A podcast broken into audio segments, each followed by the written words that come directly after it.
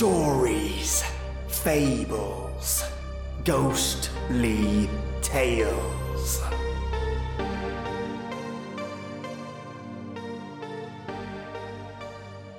Welcome, lovely listeners. Today is a continuation, my friends, of the Lily Madwhip series. Today, our Lily meets someone new, discovers something special from a deceased supernatural, and, well, I'm not going to give anything else away. Let's just say our Lily is suiting up for a big task.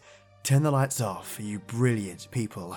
Pour yourself a tea, or any other hot beverage, and listen to a tale of death, rude ghosts, and vengeance. My name is Lily Madwhip, and I have become Vengeance. My dad was going to teach me how to play the drums.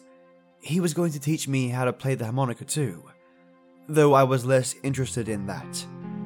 But he can't teach me anything right now because he's lying unconscious in a hospital bed with tubes sticking out of his face and a bunch of fancy machines monitoring him. Mum and I stand beside him. She's crying and holding his hand. I wonder if he feels it and knows it's her. Can you recognize someone by the feel of their hands? Maybe he's dreaming that they're walking together down at Wolf Lake where we always have family reunions. That's his favourite place in the world, I think. Mum's holding my hand too, because right now the three of us are what's left of our family after Roger got mashed in a car accident three months ago. I hear her crying, but I'm not watching because I'm too busy keeping my eyes on the lady in black, Officer Flowers, who's standing across the bed from us, charred up like a human marshmallow by my friend Meredith. Whenever my family and I go camping, we make s'mores, and I love to cook my marshmallows over the fire until it's all black and crispy on the outside. Then I squish it with a piece of chocolate between two graham crackers, and all the white marshmallow goop spurts out. Now, I'm imagining squishing Officer Charmello between two giant graham crackers, and white goop oozes out of her. Ugh, yuck. Okay, I just ruined s'mores for myself.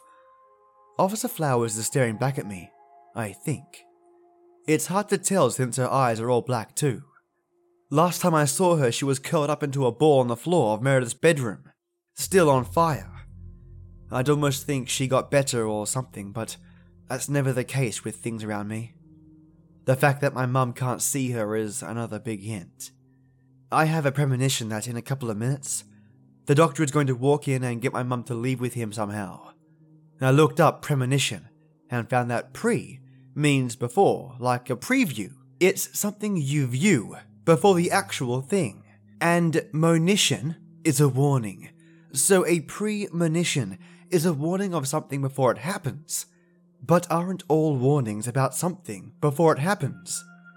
You don't warn someone about piranhas after they get eaten by piranhas unless that person is Jeffrey Baker or Lisa Welch.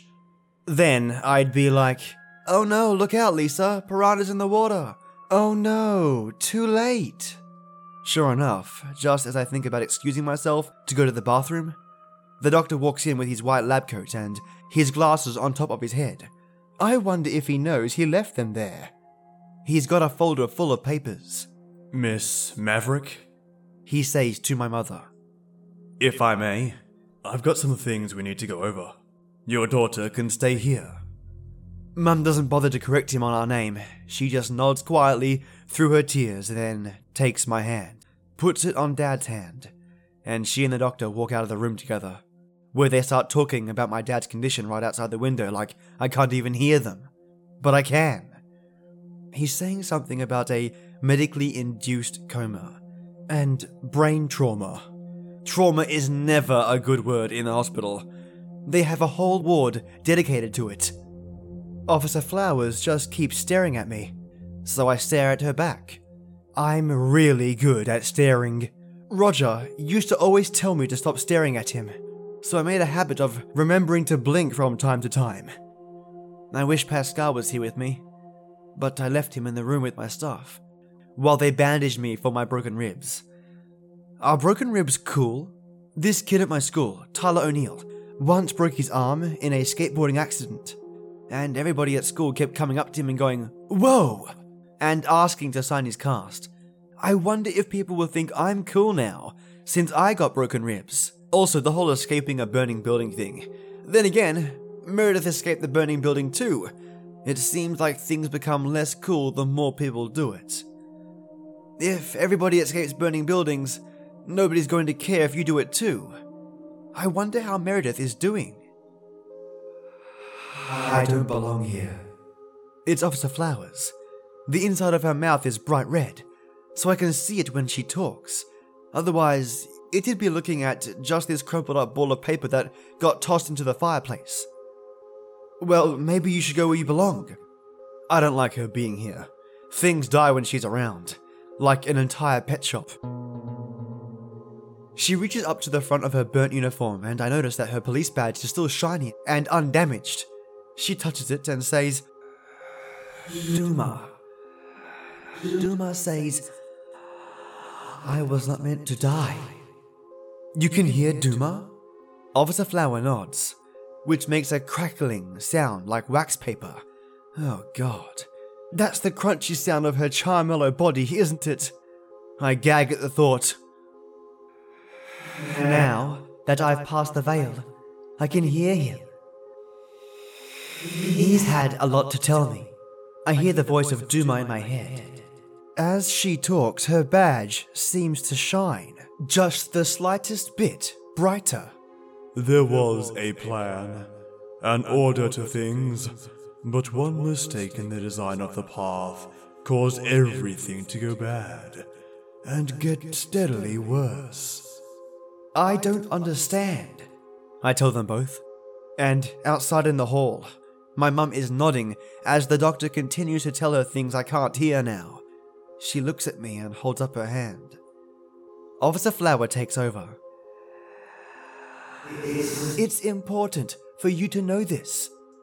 Because you are the knife that cuts the veil.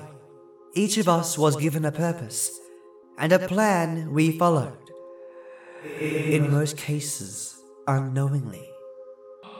Then, by chance or poor planning, the, the path of two intersected. Do you understand? I'm nine, not stupid. I have no idea what she means about being a knife. You're talking about Meredith and Mr. Felix. The Charmello nods again. I wish she wouldn't. It sounds awful when her burnt skin crunches and little bits of her crumble off. I shouldn't call her a Charmello. I'm sorry, Officer Flowers.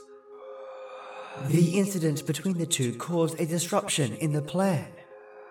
This was exasperated by the fact that Felix Clay carries the totem of the Holder of Secrets, Raziel. His awareness of the situation and the collapse of his mental state from the loss of his son changed things. Instead of our paths never crossing, we are becoming like a tangle of strings.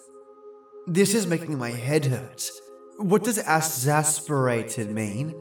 She stands there silently for a moment. Exasperated. It means to make things worse. I probably should have guessed that. Okay, so I lean to look around her and make sure my mum and Doctor's lab coat are still talking.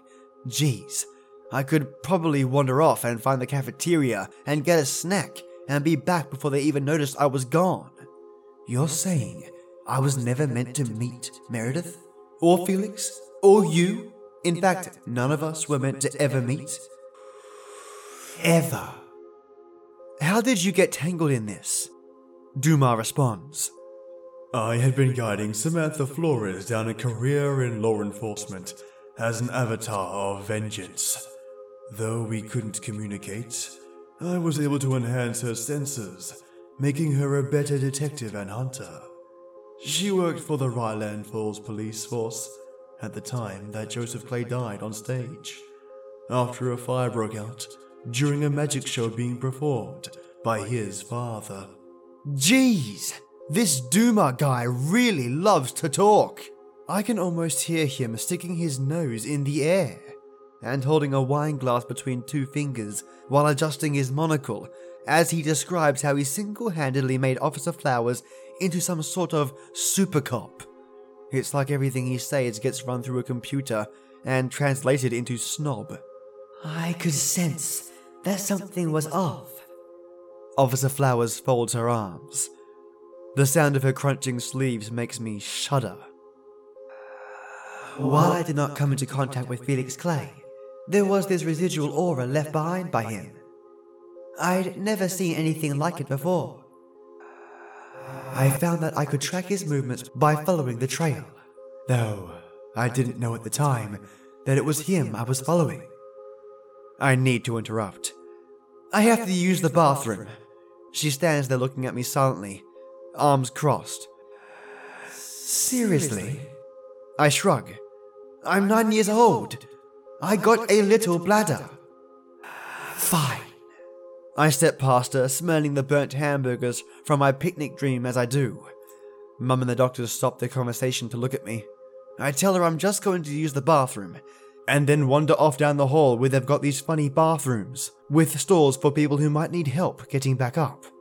There's even a cord you can pull to have a nurse or someone come and help lift you off the toilet. I wonder if they ever get people who pull it even though they're fine. Just as I'm sitting there about to go, the lights flicker and Officer Flowers seems to step into existence, like she's made out of smoke. I scream, naturally, because what the hell, lady? I followed Felix Clay's trail to the burning of the Patterson's residence that claimed the lives of John and Camilla Patterson, leaving their only child, Meredith. Oh my god! Are you seriously doing this? I'm on the toilet! I've never seen ghosts before, but now that I have, can I just say they are huge jerks? I tried to be polite, but you know what? You are Officer Charmello now. Leaving their only child, Meredith? I did not know of Meredith's involvement in the fire that killed Joseph Clay. But my job became clear to track down and enact vengeance upon Felix Clay for the death of John Camilla Patterson. Okay, well, as you can see, he's not here in the bathroom. No Felix hiding in the trash bin or toilet bowl. You should go. I can't go anywhere. I'm bound to the hospital now. My body is down in the morgue. I feel ready to burst. Why are you telling me this? What do you want from me? Like me, you and your father's destinies have been altered by the course of events. Although I've crossed the veil, I do have some limited influence before my totem becomes another's. If you will perform one last act and avenge me, I can help your father. Doing this will also fix the tangle of strings that are our paths and put things right again. There are others at risk from this. We need to fix it before too many others become affected by it. Let me get this straight. I can't even keep a hamster alive, but the angels are expecting me to fix their mess up that has killed at least four people that I know of. Put a pet store out of business, burn down two homes, and put my dad in a coma. Can you give me two minutes to think about this? She turns away from me, and for a moment I think she's going to step back into nothingness like how she got here. But she just stands there, this looming, adult sized burnt corpse in a crispy police officer's uniform with little flaky bits falling off her. Outside? I say. She steps forward, vanishing like smoke. Jesus Christ. Thinking on it, I was figuring Felix wasn't done with Meredith anyway.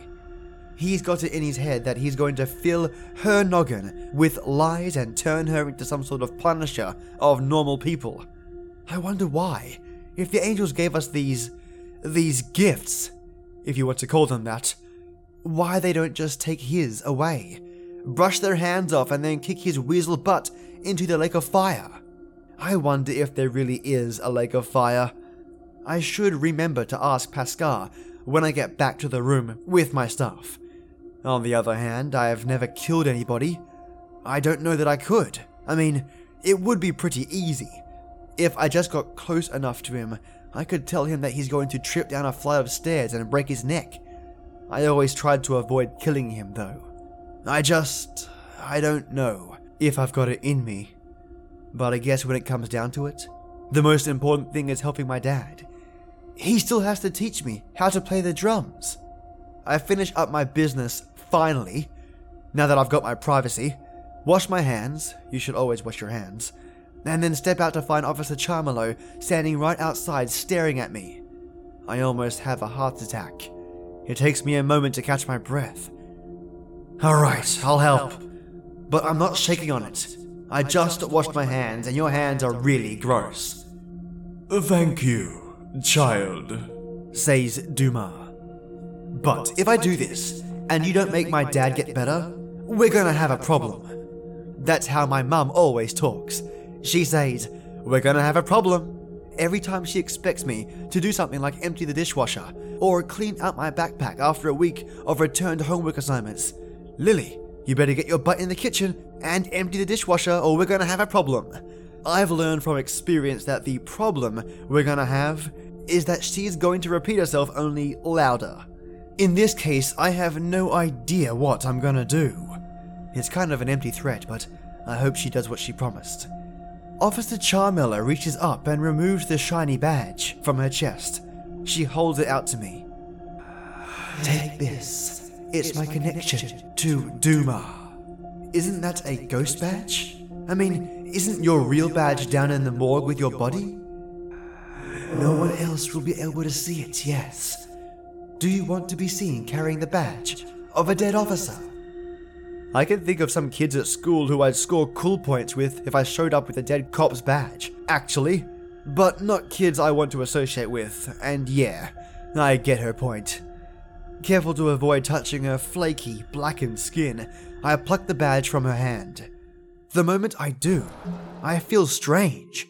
The lights in the hall seem to get brighter, and the air becomes dirty.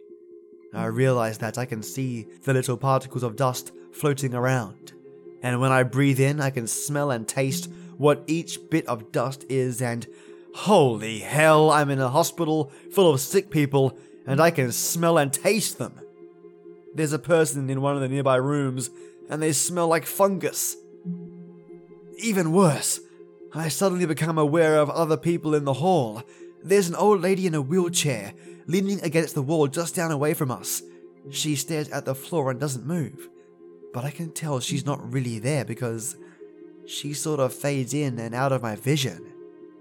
Another one, a little boy whose face looks swollen and purplish, is sitting on one of those rolling hospital bed things. He's watching me, and I wonder how long he's been doing that. This is what every day was like for you? I feel a burp coming on, but it may be my tummy deciding to empty itself. I force it back down. This smells terrible. You now possess the power of Duma. You are an agent of vengeance. Officer Charmello seems to turn somewhat transparent, like she really is made of smoke. You'll get used to it. I don't want to get used to it. I just want to kill Felix and save my dad. She starts to fade away. Her feet have already vanished. Her legs are trailing off like the genies in Aladdin. She would make a terrible genie. Unless you were wishing for nightmares. Heck, I wasn't even wishing for nightmares, and now I'm going to have nightmares. Never mind, Felix Clay. Avenge me as we agreed, and then return here. What do you mean, never mind Felix Clay? How am I gonna. Oh no. Her body is wisps of smoke now, too. Her head and shoulders are all that's left. You must kill Meredith Patterson. She's gone. Wait one minute! I shout. Duma's badge shines in my hand. I tip my hand to drop it, and it vanishes the moment it hits the floor. A second later, it appears pinned to my shirt. Panicking, I claw at it, but my fingers go through it like it isn't there. The ghosts in the hall watch me silently. You must kill Meredith Patterson if you want to save your father. Dumas says. I did not agree to that, I yell. A nurse passing by frowns at me. Yes, you did. Meredith didn't do anything. She was under Felix's spell. He made us both think things we wouldn't have otherwise. I need to get back to my room. I start running in the direction of it so I can get Pascal and talk this out. A doctor sees me and calls after me to stop running. So I turn it into a speed walk because those are allowed in hospitals. Meredith is the thread that tangles the knot. Dumas keeps talking. He really does sound like a giant snob, like one of those jerk girls from Lisa Welch's crew. I don't want to talk to him. I want to talk to Pascal. If you kill Felix Clay, you and Meredith will remain tangled. More will become tangled. The only thing binding you to Felix Clay is Meredith Patterson. Once she's gone, Shut up! he will have no reason to remain here. I get back to my room and Pascal is chilling on my hospital bed in his snazzy vest, leaning propped up against my backpack. He doesn't act at all surprised that I show up wearing Officer Charmello's badge. I'm out of breath and my ribs have started to hurt some again, so I have to take a moment to calm down. Pascal, I'm seeing dead people, and I think I made a bad deal with one, I know. he says. I warned you. I'm sorry that it had to come to this. What do you mean? Isn't there anything I can do? Yes, unfortunately, you must get rid of Meredith. I can't believe this is happening. This is a bad dream. Wake up, Lily. Wake up. I don't understand. Felix is the real threat. He knows about you all and is evil. Why does it have to be Meredith? It's not our place to question the plan. This must be done to set things right.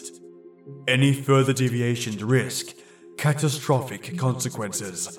Do you want your father to get better? I don't want to do this. I want to make things right. But killing my third best friend is not making things right.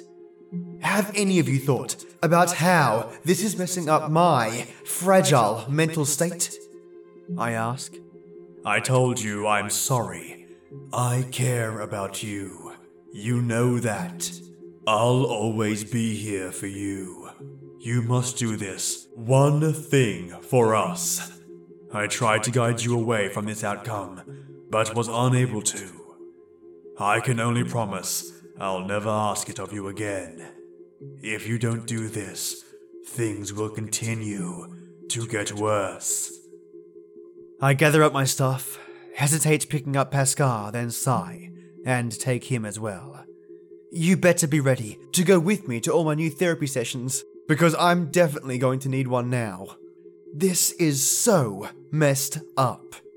By the way, how come I'm seeing ghosts?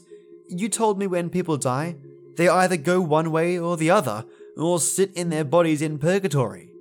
Duma the snob chimes in. Some people are never burned, they are cremated. A soul with no body to wait in can wander. Oh, shut up, you! I snap. We walk, I walk, back to my dad's room in the intensive care unit. The doctor in the lab coat is gone, and Mum is sitting in the room next to Dad, holding his hand again. When she sees me, she stands up, comes over, and gives me a great big hug. I see you went back to your room and got your stuff. She kisses the top of my head. Yeah, and a little something more. I wonder if she notices there's anything different about me. I notice more things about her than I think I ever have before. I can smell her deodorant. There's coconut and shea butter in the shampoo she uses. Also, her heart is beating really fast. I can taste her hug. It's so unpleasant, but she feels warm and I hug her back anyway. Your father is struggling, but they have some hopes of a recovery, she says. I can tell that she's lying because she uses this higher pitched tone of voice. It almost makes her sound like she's a little kid. I can't explain how I know this. I just hear it and detect it. We'll visit and check on him every day until he gets better, I squish against her. Okay. Do you want to get something to eat and then head home? It's been an awful day. I imagine you just want to get some sleep. Sleep sounds nice. Mum ruffles my hair. She's trying to be playful, but with Dad in a coma right next to us, it kind of loses its flavor. Tomorrow I'll take the day off and we'll do some stuff. Just you and me. Sound good? I kinda want to just go to school, I say glumly. Mum looks saddened. Oh, okay. I understand. Sometimes it's easier to take our mind off things if we just stick to our routines. Yeah, that. And I have to kill a classmate.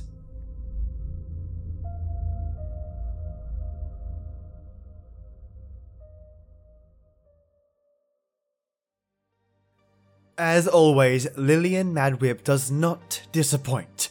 By the way, due to a lot of you wanting to get the next Lillian Madwhip episode out, I've been speed tracking them from the podcast straight to YouTube. So for the first time in a while, both platforms are getting each episode at the same time. Super duper awesome. Now, there is one thing that I'd hate to know, and that's if a ghost is watching me go to the bathroom. It's creepy, but I guess nothing to worry about. I mean, it's not like you can do anything about it, right? Lily will have a hard time going to the bathroom in the future if Duma has given her that extra sense. Who knows what else she can see? I really like how the author has subtly incorporated the fact that seeing ghosts is an actual sense, omitted by our human ability.